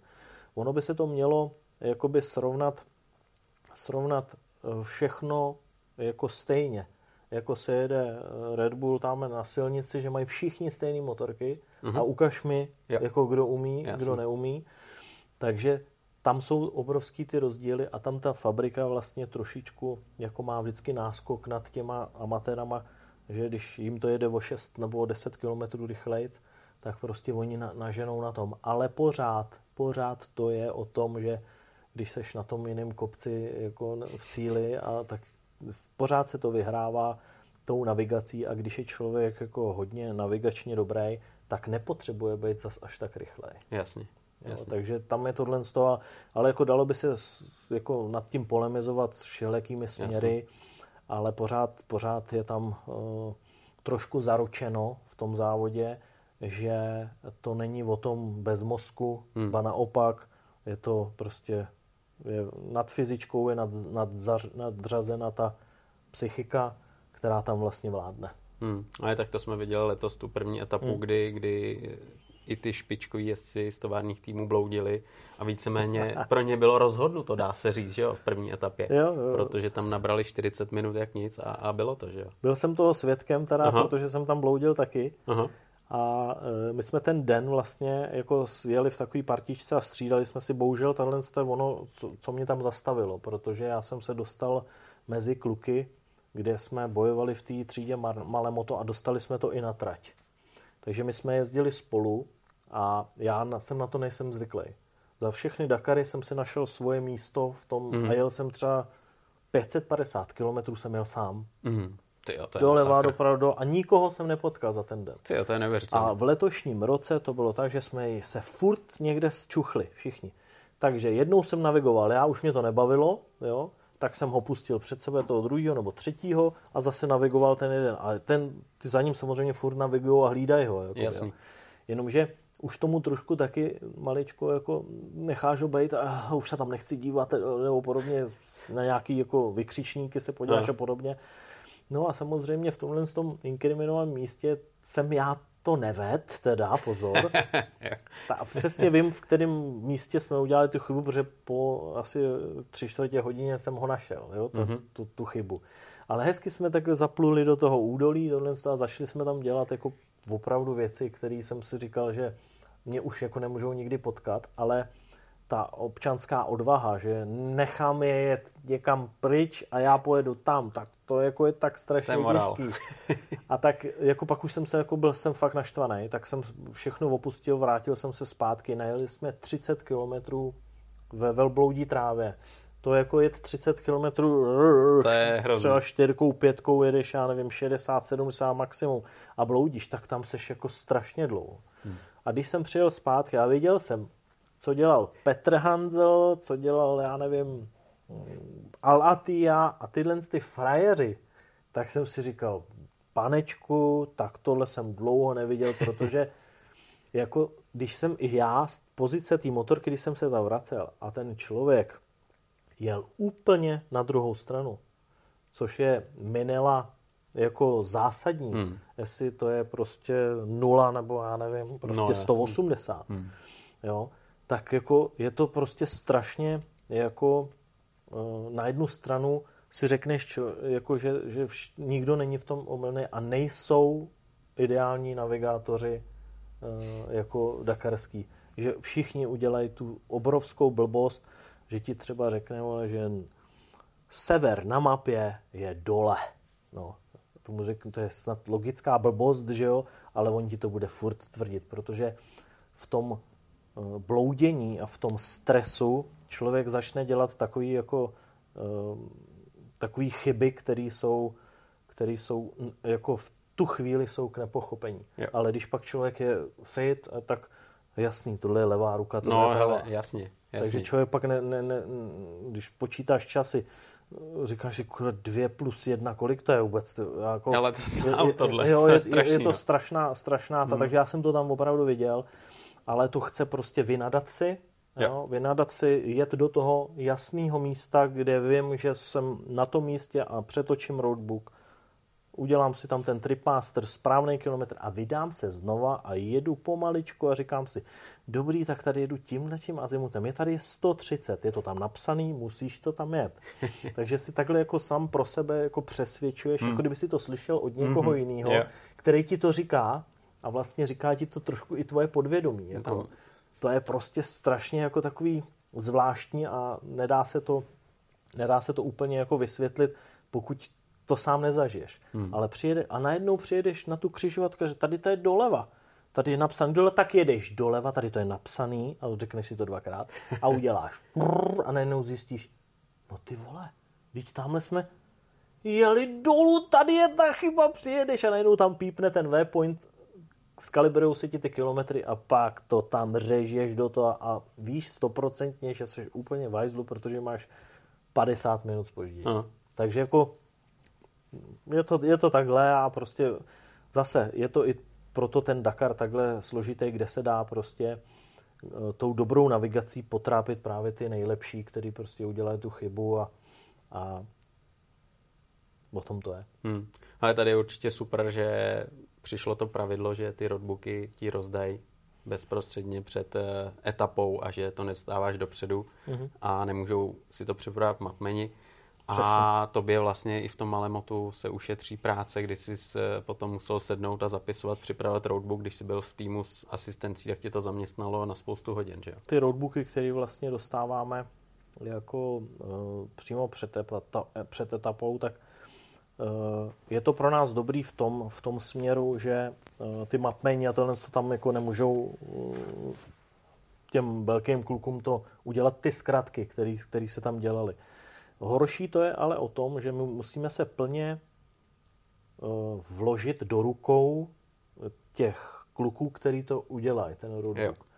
Takže když je tam nějaká chyba, kterou my třeba v některých případech, když na to má člověk čas, tak si dá pozor, tady mm-hmm. to, je, to je, tam radši trošku slevím, protože se mi tam něco nezdá.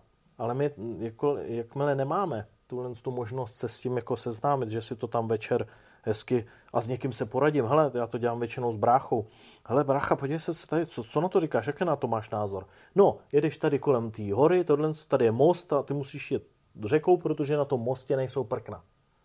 Jo, což se mm-hmm, stalo, že mm-hmm. frajer se vydal na to a rozbil si hubu, protože tam nebyly ty prkna. Ty krása. Jo, takže jako některé věci, některé věci jsou jako v tom důležitý. Takže dneska často vidíme, že i ty kluci začínají mít systém v tom, že když si to tam jako člověk jako no, tak má fixu v ruce a ještě je. si tam dělá nějaký poznámky. Aha.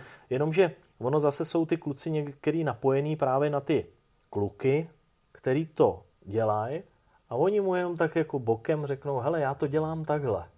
Aha. Takže oni vědějí a oni, poz, oni ho znají tím, jakoby, že on jim řekne, hele, já tohle to řeším takhle, když jedu po té cestě, napíšu to, že pojedu tímhle s tím azimutem a tohle a pak zjistíme, že my vůbec nejedeme po cestě, ale že oni jedou tady rovně a držej a čumějí pouze jenom na azimut. Takže on tady jede kilo, stopadé a když pojedeš po cestě, pojedeš 110 hmm. a budeš mít nudly u nosu.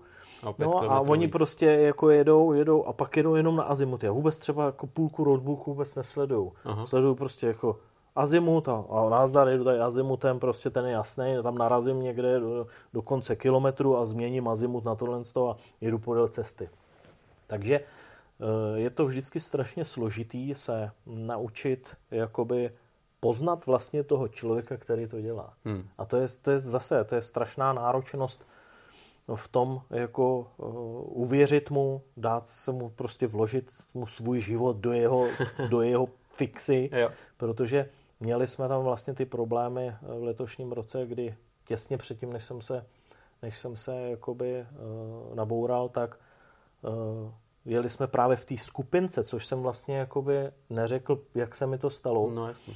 Protože když už ze začátku jsme jeli, tak už ten první hodně často zvedal ruce, protože za horizontem praskly v zemi, na cestě, obyčejný, uh-huh. dobrý, jako šotolinový, kde byla metrová díra, bylo to tam takhle vyzubatený jak blesk. Jo, tak a prostě, a tak mávačka, všichni jsme se takhle upozorňovali mezi sebou, až do toho mého inkriminovaného místa, ale což teda ti odpovím na tu tvoji úplně první, první otázku, jak se mi to vlastně stalo, tak eh, tím, že já jsem nebyl zvyklý jezdit v této partě těch stejně rychlých kluků jako já, protože my jsme se fakt slezli a to bylo zleva, zprava a my jsme vlastně jeli takový trošku motokrosový závod, yeah. ale No, je to problém. Je to problém s tím, že vlastně, když jedeš blízko těch lidí, tak eh, nejenom musíš se soustředit na tu tráť, ale samozřejmě vodně ho odlítají šutry, ale hlavně se práší. Hmm. Takže do toho inkriminovaného místa jsme vletěli, prostě já byl někde už, já nevím, třeba třetí jsem byl z těch pěti kluků, jo, nebo prostě já už nevím, jak to přesně bylo, ale možná, že jsem byl poslední, proto mě chytnul až ten kluk, co přijel jo, potom. ty odjeli a... a ty odjeli, hmm, takže hmm. jsem byl třeba, nevím, nějaký jsem byl, jo, takže to bylo čtvrtý, pátý, nevím, kolik ale nás ty dvě tam minuty bylo. nevíš, víte, no, to možná byly. No, že by se jako otočili a no, mě neviděli, tak to se nestane. Jasný. To musím říct, že v tomhle tom se máme moc rádi motorkáři, ale že to, že eh, ten prvo, prvopočátek bylo to, že když jedete za ním, tak se trošku vyhejbáte tomu prachu, protože když jedete v tom, v tom prachu zatím, tak vlastně nevidíte, kam jedete. Takže mně se to stalo, když jsem tam skočil, tak jsem uhnul do toho prachu a takhle stůl prostě a prostě jenom jsem udělal, jenom jsem asi zvednul takhle prsty jako že budu brzdit jo. nebo něco udělám. I když tam jako v některých situacích technických mám ty prsty furt tam, hmm, hmm. ale když pak člověk ho drží dlouho, tak prostě eh, kvůli únavě a tohle tak to držíš všema prstama. Takže hmm, asi hmm. jsem udělal jenom tohle a pak pum, jsem ji dostal a, a pak. bohužel to bylo tím, že člověk jako se straní toho prachu, jenom aby trošku viděl. Hmm, hmm. Takže když tam přejede, on tam udělá nějakou myšku, hmm. takže ten prach udělá to samý, takže jako když člověk jede do toho, tak najednou vidí a najednou je do té vlny prachový a takže to udělám tohle. Mm. A bylo to hotové. Hmm. Takže to je odpověď tak, jak se mi to stalo a říkám, pro mě to byla strašná novinka, protože x let jsem vždycky jezdil sám. Hmm. To jak jsi to zmiňoval, že, že hmm. široko daleko nikoho nepotkáš, když jsi svý, že jo, a, a, a pak tady tohleto. A ono vlastně, když jedeš i s těma jezdcema, tak uh, tě nějakým způsobem, nechci říct jako ženou, ale furt je tam někdo, kdo diktuje tempo, že jo? Ať seš to ty, když seš první, nebo je to ten, kdo zrovna jede, naviguje, tak nějakým způsobem ti vlastně diktuje, jak máš jet a na to člověk není zvyklý, ani to nechceš, že jo? Chceš si jet svoje. Je to přesně tak. Je to přesně tak, samozřejmě jsou, je tam vliv té navigace, že ten první má nejvíc práce, hmm. že ty za ní, nebo když jede 3, 4, 5, tak ten zádu už jako, ale zase se zpomaluje, jo, protože ten eh, prach jakoby leze jako směrem nahoru, že jo? takže když seš až moc daleko, tak už nemůžeš se vyhnout nikam. Ale když seš trošičku za nima, tak vlastně, když uděláš menší jakoby uhybný manévr, tak furt vidíš dobře. Hmm. Ale pak, jak se to jako natáhne, tak pak člověk musí hodně, necháme odjet, tím pádem už za mnou se přibližují, jo, a ten svůj čas vlastně ztrácíš a je to strašně složitý, takže říkám, po 13. ale v tomhle tom jsem byl jako no, novic. Hmm, ale tak máš vybráno na dalších x Dakarů, takže pohoda, ne? No, Musí, no. Musíš to tak brát.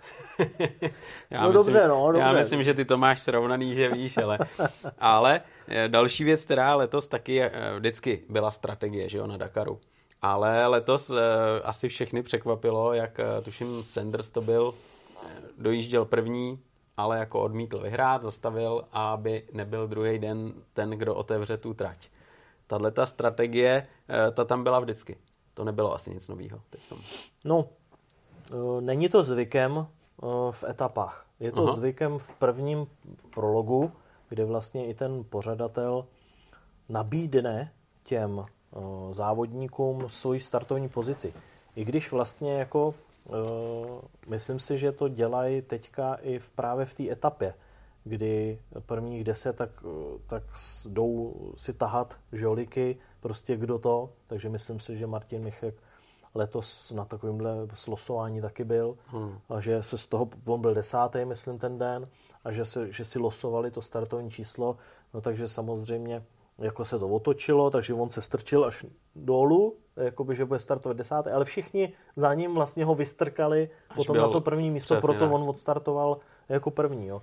což je jako, to je já nevím, já z toho mám normálně takový hrůzy, že kdyby se to stalo jako mně aha. a stalo se mi, že jsem odstartoval třeba 13. nebo aha, 10. Aha. Jako v jednom ročníku jsem prostě jako zajel pěkný etapový umístění a prostě i tak jsem měl strašný, protože jako jedna, druhá, třetí, pátá, desátá se to tak rozjede a jedeš do čistého a ta občanská odvaha, že prostě jako jedu dobře. To je jako šílená věc hmm. a na to se jako musí trénovat. Hmm. Hmm. Hmm. Jo, na to prostě ty azimuty a to je strašně jakoby důležitý se s tím za... A proto oni mají v tom právě tu výhodu, tyhle ty uh, jakoby velký kluci, jak jim říkáme, že oni mají vlastně spojení s člověkem, který to dělá. Jo? Eh, Když si to byl nějaký eh, jak on se takový známý závodník, teď si nespomenu zrovna, který dělal nám mm, roadbooky v Jižní Americe mm. a toho jsem jako přečet hned. Mm-hmm. To ani mm-hmm. jsem ty mm-hmm. informace nepotřeboval. Ale čím víc tam oni dávají do toho těch informací, tím je potřeba jakoby si sednout s tím frajerem, co to jako mm, namaluje mm. a říct si, hele, jak mi, tady ti ukážu na tom roadbooku, jak tohle myslíš. A on mu to vysvětlí. Aha. Ale my jako kluci, který se k němu nedostaneme, tak nemáme ty informace a on už si je stoprocentně jistý, že tady to je takhle. Jo? Hmm. Protože už zná, zeptal se ho nebo něco takového. Takže to jsou furt ty výhody těch velkých kluků, kterým my, my amatéři jako se k ním nedostaneme. No ale jako, jak je možný, že se k němu dostanou? To by, to by, no, to by taky nemělo být, no, že? No, nemělo, ale jsou to prostě jako kámoši. To musí dělat jako to musí dělat prostě člověk, který uh, jako... Má něco za sebou. Je, ale ono to, já si myslím, že tohle není zakázaný se jít zeptat. Jo? Ale spousta kluků neví, kam se má jít zeptat. Jo, jo, jo. jo kdo to vlastně dělá. Jo. Kdysi jsme dostali roadbook a tam byl pod tím uzměn napsáno prostě Jean-Pierre Fontaine se jmenoval, to je uh-huh. Jako dobrý závodník v autě, který to dělal, ten Pierre Fontaine, a tam byl podepsaný. Takže všichni věděli, že to, ale nepotřebovali jsme tenkrát za ním mít, hmm. jo. Hmm. Ale teď, teď nikde ty změny se ne, nedělají, jo. Takže to je prostě, tam není ten podpis, kdo to dělal, takže ho jen tak nenajdeš v tom, hmm. jako kdo Musíš to je. vědět. Že ho chytneš za rukáv, vele pojď sem. Já bych potřeboval jako tohle to vysvětlit. A tohle to si myslím, že je alfa omega v tom, kdo, kdo a jak, jako když chcete vstoupit do té rally, nebo když se Eh, člověk jako jet dobře, tak prostě musí si najít nějakou tuhle hmm. komplikovanější cestu a jít se ho zeptat. Hmm. Takže já do dneška jako nevím, kde to je. Je to tam po druhý, jo, takže hmm. je to vlastně jako jsme nováčci všichni. Je. Takže ono se to časem asi vyvrbí a zjistí se, kdo to dělal a je. jak to dělá a zeptat se ho prostě, jak to, jak to myslíte, jak, jak, to, to, jak to, že se to jelo úplně jinak, jo. Takže oni ty informace prostě musí mít, že prostě pak ta cesta Eh, úplně jsem byl mimo, říkám, tady, tady to nejede takhle, tady jedu přes tři křižovatka a jedu furt rovně. A říkám, to ne, ale bylo to tam vět, jinak jsem tomu jako věřil chvíli. A pak, když jsem přijel nakonec, tak říkám, no jo, když to je tak jako jasný, že jsme jeli vedle té cesty, že jo. Hmm. Takže jako musí tam ten první jako letět hned, že pojede vedle té cesty, že jo. A musíte jakoby vědět. Hmm. Takže to je o tom pochopit vlastně toho, ten, kdo to jakoby píše. A myslím si, že tohle to zrovna není úplně zakázaná věc si to jako sehnat tyhle ty informace, protože navigace je tam prostě tou alfa omegou. Jasně, no. A pak ještě jako přijdeš a musíš umět se zeptat, že jo, aby jo, si docílil jasně, jasně takže toho... jako on ti bude jako... Můžeš tam většinou... zahrát divadílko, jako že nevíš, ale přesně už si čteš a, a, a dej za tím, co sleduješ. Jo, jo, jo, takže jako to, takže jako samozřejmě lingvisticky no. vybavení lidé, lidé mají prostě jako Jasný. vlastnou výhodu, no, ale no. když tam přijdu já, mm, I am little man from Czech Republic, tak jako se o tom ne... Ale když samozřejmě hmm. můj bratr, který jako to dělá stejně eh, dlouho jako já, tak jako má tam velice dobrý známý, ale uh, po zkušenostech z toho z toho posledního ročníku je potřeba uh, jako se na to asi trošku zasoustředit, hmm. aby člověk dostal právě tu jistotu sám v té navigaci. Takže eh, tím chci pozdravit Marťase, eh, že když odstartoval první, tak dojel si 40. za ten den. Možná, že tam měl nějaký problém, ale, ale jako všichni si to uvědomují, že odstartovat první do toho, je, to, je, Masakr. to je něco strašného. Hmm. No, to je opravdu něco strašného. Dělat tu stopu, protože zase eh, ty koleje na tom Dakaru jsou takový, jak jsem to kdysi jako řekl, že, že to je jakoby cesta životem, ale jako oni ty snadné koleje jako zapříčinějí to, že uděláš vždycky stejnou chybu jako ten před tebou. Jasný. Takže jasný. vždycky je to prostě jako v tom životě, jeďte prostě do čistého a jeďte si po svých jo. kolejích a vždycky tak to je nejlepší, ale musí na to mít člověk tu odvahu. Hmm, hmm. No tohle, tohle to je masakr. Ale Davide, ty jsi zažil vlastně Dakar na motorce i v kamionu. Že jo? Jednou, si, mm-hmm. jednou si jel navigátor eh, v kamionu. A tam vlastně ta navigace je jiná, že jo, než na motorce. Tam to je elektronický. Nebo bylo to už v té době, nebo ještě to bylo jinak? Když Prosím tě, navigoval? Eh, bylo to uh, stejný, Aha. protože uh, druhý ročník se jedou teprve elektronické roadbooky. Jo. A já jsem jel vlastně v roce 2012, kdy Aha. Aha. jenom z té ruličky, kterou máme mm, na motorce, tak má člověk jako přehazovací hmm. jako Bloček. bloček. Hmm. Takže tam se to dělalo stejně, akorát s tím rozdílem, že člověk jako neřídí, takže jako má dostatek času na to Jenom jedna si věc. říct, hele, tyjo, tady nás čeká tohle a třeba mu to říkáš. Takže Hmm. největší problém motorkáře, který sedne do auta, je uh, slovní zásoba. To Aha. jsem si jako nedokázal, ne, fakt jsem si to ne, já jsem měl s Martinem Prokopem v dva závody mistrovství světa a až pak teprve na tom druhém závodě, co jsem s ním byl, jeden jsme teda vyhráli v Abu Dhabi, takže jsme mistři světa. Skvělé. Jo, ale nicméně, eh, než najdeš jako ten systém k tomu, mu vlastně říct, co na tom obrázku je, Je. aby on to dobře pochopil, Hmm. protože když, na, když to vidíš, vidíš, že tam je Y, pojedeš doprava. Nějakých Jasný. třeba 45 Jasný. stupňů, to vypadá jako, že to tak je a máš tam nějaký azimut. Tak to vidíš a uděláš to. Ale Bez řečí si to přebere, tak, že? ale říct to tomu frajerovi vedle. Takže proto říkám, že eh, úspěšná eh, jakoby dvojice nebo auto, kamion, cokoliv, kdy, kde, kde si nenaviguje ten řidič sám, tak musí být naprosto stoprocentní symbioza v té posádce, Hmm. Aby nevelel ten řidič. Jo. Jakmile začne velet ten řidič, tak jedete do Minjapuru a pak se nikdy nevrátíte zpátky na tu chybu, kde jste to udělali. Hmm. Takže jakmile navigátor řekne jako slev, tak musí prostě se mu zvednout ta noha z toho plynu a je a jedeme, jedeme a ten řekne tak a teď doleva. A, bo, a ten řidič to musí udělat. Hmm. Jakmile řekne, hele, tady jsou stopy, ale rovně. Tady jeli všichni rovně. No tak uděláš tu chybu, co ty lidi A už před se to nabaluje a, a už se to na, na, nabaluje, netrefíš ten okruh hmm. toho waypointu, pak tam všichni lítají z doleva doprava.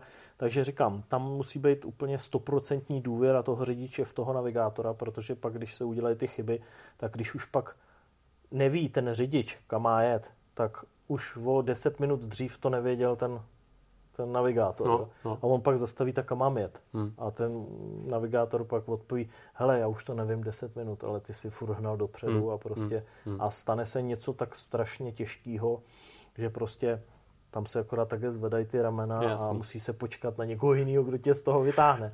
Jo, ale jako, takže to, takže, takže tyhle, ta, tahle zkušenost eh, v tom kamionu eh, byla pro mě jako úžasná. My jsme s Jardou Waltrem mm, ty, jestli jsme dojeli 12. Te, myslím, že jo, myslím, že jsme byli 12. A to prostě jako na to, co jsme měli vlastně za sebou, jako si Hmm. myslím, že to byl jako parádní úspěch, No to- protože my jsme zničili spojku jednou, takže a byli jsme trošku od silnice, tak jsme sjeli z rychlosti na silnici, tam nám vyměnili spojku. Snad nevím úplně, jaký to bylo tenkrát s pravidlama, jestli jsme to vůbec mohli, jo, ale prostě už jsme, já jsem zavelel, že se mnou se dojíždí do cíle. tak to jo, jinak takže nešlo. jako jinak to nešlo, a tak Jarda prostě tenkrát, tenkrát poprvé mě pos, zašel poslouchat a říká, jo, jo, a jo, jasně, jasně, jasně, dobrý, no, tak si tam dáme už závěrku do toho kopce.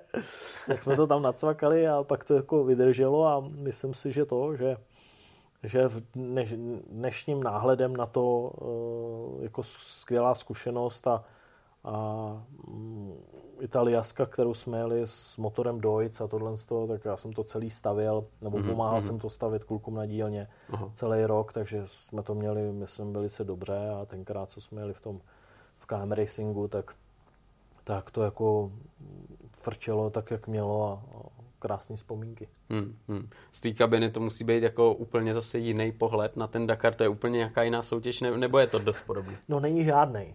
Není žádný, Jo, ty jsi prostě zabořený. z toho není vidět vůbec Jo, nic. takhle. Takže jako zlatá motorka, kde se takhle postavím a takhle se rozhlídnu. Ale tady trubka, trubka, trubka a větrací okýnko.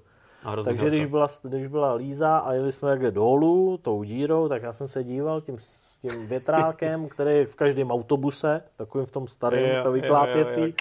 Tak jsme to tam, a říkal jsem si, a tamhle je Duna nahoře, jo, tak jsme, než nám vypadlo to přední sklo, že jo, a pak jsme to tam píchli dolů a zase jsme jeli nahoru, teď než se to zase překlopí a tohle, to, no tak člověk to řídí, nebo dává ty informace, jako když se řídí letadlo nebo prostě loď, Aha. takže taky jako nečumíš, že na, na že tam jsou mraky, že jo, tak nemáš žádný orientační bod. Máš to číslo, takže azimut je teď a drž to tam, ale pak si hledáš nějakou pomůcku, která je taková, že ježiš, tamhle spadla ta pneumatika na zemi. Aha, to je taky nakreslená tady. Jo, jdeme správně, to je dobrý, dobrý.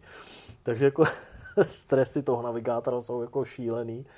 Eh, a teď poslední dobou jsme tohle docela dost rozebírali mm, jako eh, s Frantou Tomáškem, navigátora Martina Macíka a občas se jako tomu zasmějeme, protože já k ním mám jako blízko, protože samozřejmě brácha eh, tam je jako manažér a takže když nějaká spolupráce, něco mi vezou a tohle, tak se s nimi tam často vidím a něco si říkám, tak co, tak co dneska, jak si dojel ten kopec?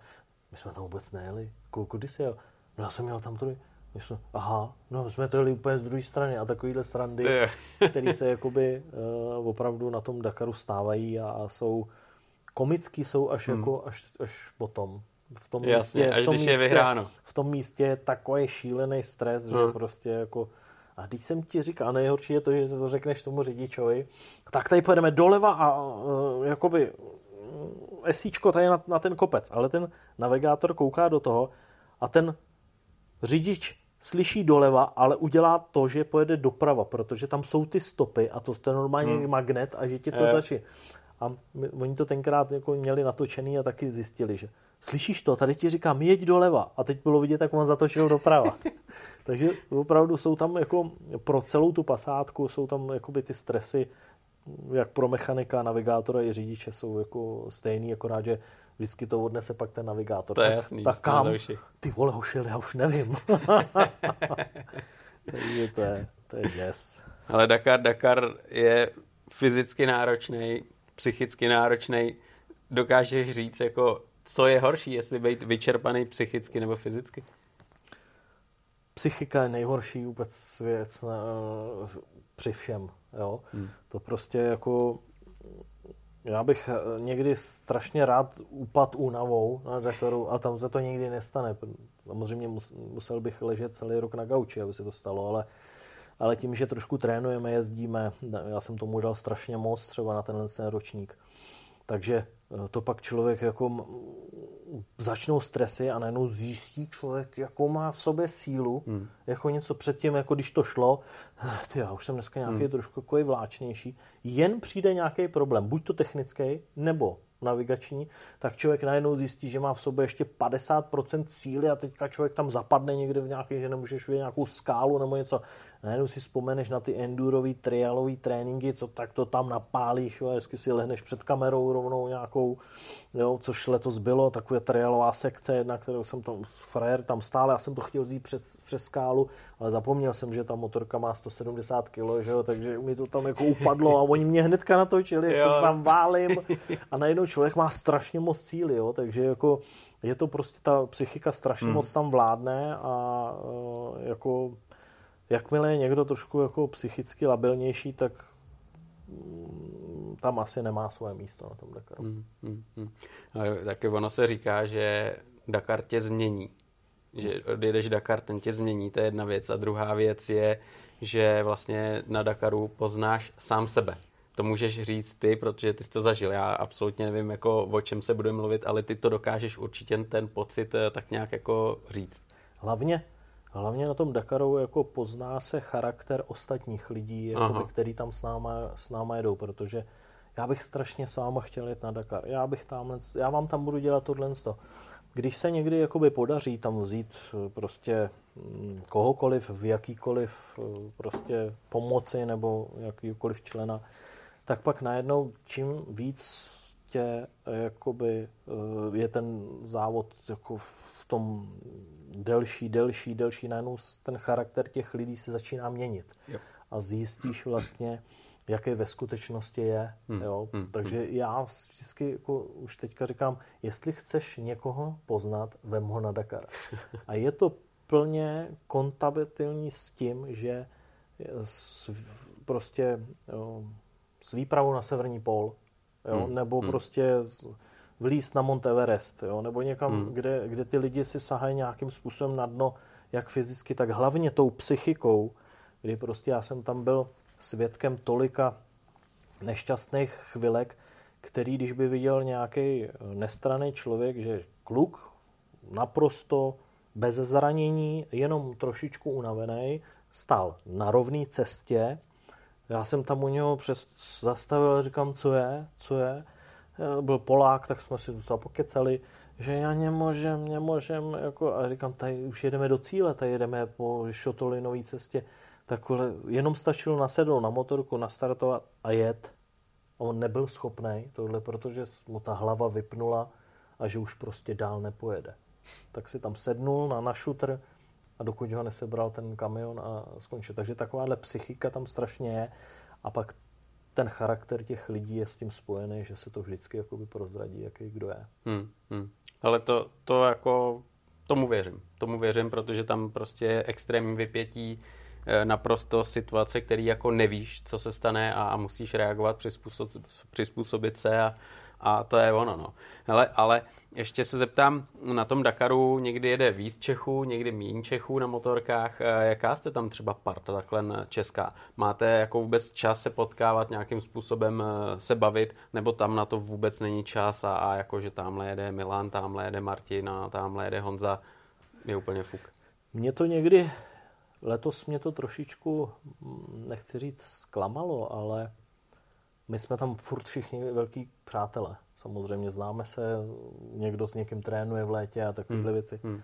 Ale dneska mě to, letos mě to trošičku jako přišlo, že tomu člověkovi prostě rozumím, co říká. Protože stojí vedle toho angličana, který než na mě uh, spustí tím svým, tak mu rozumím 20% věcí, ale když přijde ten Čech a řekne mi čau vole, jak se máš tohle, tak mu prostě jako rozumím ale jako, že jako tam má člověk trošičku takovou tu bublinu kolem sebe, že má svoje starosti, hmm. že má svůj, svůj plán, svoje to. Takže letos mě to přišlo takový, že v některých případech ty kluci si jeli trošičku jako po svých. Musím teda jako uh, vyzdvihnout, jako uh, mně se čím dál tím víc líbí furt jako Milan Engel, hmm. který si myslím, že je v této chvíli nejlepším českým dakarským závodníkem, jak svojí rychlostí, ale tak hlavně právě tím charakterem a uměním opravovat. Hmm. Jo? Takže t- ta komplexnost jeho jako, takže jako překvapil mě jako velmi milé ale taky tím, že mám k němu blíž, protože jsme jeli spolu eh, v té třídě a jako nějak jsem se snažil při jeho začátkách mu jako radit hmm. se svým, ale on si prostě našel svoji cestu a tohle. Takže eh, s ním jsem jako byl víc v kontaktu, co se týká ostatních kluků, tak si zase jedou všichni podle svého, takže to není bráno jako nic špatného. Jsme tam všichni fakt kámoši, ale trošku máme kolem sebe tu bublinu, že jo. i když projdeme tak jako čau, dobrý, dobrý, ale ne, že bychom se, ahoj, já, já tě vidím tady, jako v cajku. Když je nějaký průser, vždycky si pomůžeme, vždycky zastavíme, takže v loni jsem byl u toho odstoupení prostě Brabčáka, když on tam roztrhal tu gumu, hmm. když jsem dojel, co je, co je, co je, on prej, bojka, jeď, jeď, ale já to mám čudu, já říkám, nezdržuj se, já říkám, hele, tak sorry, teď letos ti nepomůžu, když jsem mu jako pomáhal ty ruky předtím, jak mu došel benzín a hmm. měli jsme hmm. takový ten svůj příběh. Takže eh, letos to bylo takový jako trošičku jako zvláštnější, ono možná jako ta doba se mění jako ve všech disciplínách, hmm, jakože hmm, když hmm. přijedeme dneska na motocross, tak každý je tam takový jako v té hmm. bublině, že to přátelství se tam moc jako nebere nebo něco takový, i když se všichni jakoby znají a nemusí mít spolu jakýkoliv nějaký špatné zkušenosti, takže Tohle to mě trošičku mrzí, ale je to takový asi jako logický vývoj toho, té náročnosti toho Dakaru. Hmm, hmm, ty jsi teď tady zmínil Bojka, to je tvoje přezdívka. Bojko, bojka, to jsem dostal vlastně ještě v období uh, KM Racingu v roce, nevím, 29, 28, jo, protože uh, to jsme jezdili vlastně ještě na těch 690, takže my jsme jezdili eh, s Martinem Macíkem jako s majitelem, s velkým kocourem eh, do, toho, do Tunisu na, soustředění, kde se testovali auta a mohli za náma přijet prostě eh, fanoušci a takové věci. Teď v té covidové době se nic nedělo, ale teď doufám, že to jako zase kluci zprovoznějí, že bych se třeba svést s nima. No, takže jako tam, když jsme byli prostě jako opřený na ty hraně té lodi a čuměli jsme jako do toho, čuměli jsme jako do toho moře, tak, tak tam prostě lítala ta bojka v tom a už jsme byli unavený a už tak ze strany, hele, čum, co je? Bojka. ano, ano, a co, tak se tam pluje bojka. Hm? A nechal jsem to být a pak, když jsme přijeli do té do oázy, kde je takový velký eh, rybníček, kde pramení voda z uprostřed pouště, tak mu říkám, hele, kluci, bojka. A teď jsem udělal tu bojku a ještě někde je snad natočená v nějakých jakoby, záběrech, tam byla strašná sranda točit v tom, tak od té doby mi říkají bojka. Dobrý, ale tak jsou, to jsou dobrý věci, ty s Dakarem spojená bojka. Uh-huh. No vyjde stejně, teď závěrem se tě ještě zeptám, jak vidíš třeba další ročník? Na to je teď hodně brzy, viď? Ty se potřebuješ dát hlavně do kupy, aby to všechno dobře se rostlo a pak asi začneš, eh, začne tam hlodat v té hlavě a začne se organizovat jo, ne a tak dále a tak dále. Jak to vidíš, jak to máš? Uh, budu závodit, až se to víko zavře. Nicméně nechci to říkat až tak jako takhle dalece, ale uh, v této chvíli jsem už jakoby rozhodnutý a děláme spoustu potřebných kroků k tomu, aby jsme jakoby závodili. Ale už mám v hlavě, nebo už máme jaksi domluvený to, že že doba roku 2007, kdy jsem přebíral to žezlo od toho Ivoše Kaštana, že to prostě musí přijít i v mý situaci. Neznamená to však, že e, jako úplně skončím, ale e, brzy se vlastně fanoušci jako dozvědí, e, co máme v plánu, že tady je jeden prostě mladý nadějný jezdec, kterýho jsem po závodní stránce velice dobře poznal. Soustředil jsem se tak trošku i na ten charakter a na všechno, to on neví samozřejmě, ale já takovýhle věci jako dost jako potřebuji vědět, abych mohl posléze tomu klukovi říct, že jsi dobrý na Dakar. Ale ten ještě nejede Takže, ještě takže ještě netahej to země.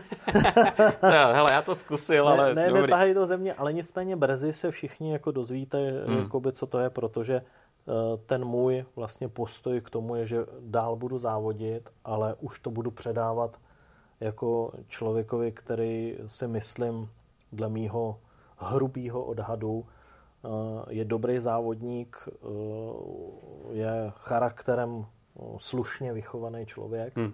Což je pro mě strašně důležitý. Hmm. Hmm. A má kolem sebe vlastně uh, ty správný lidi, který mu doufám v tom pomůžou, protože je to zase až na prvním místě to všechno kolem, jako ty prachy, což jsem nechtěl úplně na tohle. To důležitější je opravdu mít kolem sebe uh, lidi, kteří ti pomáhají a být na té úrovni, která prostě ti mentálně a slušně pomůže k tomu, aby si tam vlastně šel tou správnou cestou. Super, Davide, já ti poděku za tohle povídání. Budu ti držet palce, ať to všechno jde tou správnou cestou, jak říkáš. Ať se ti vyhýbají zranění. A ať máš šanci předat co nejvíc těch zkušeností, které za těch 13 Dakarů, který máš za sebou, můžeš Můžu někomu dát. No. Takže děkuji moc. Díky. Díky. Díky Díky ať se daří. Ahoj, ahoj, ahoj, čau. ahoj.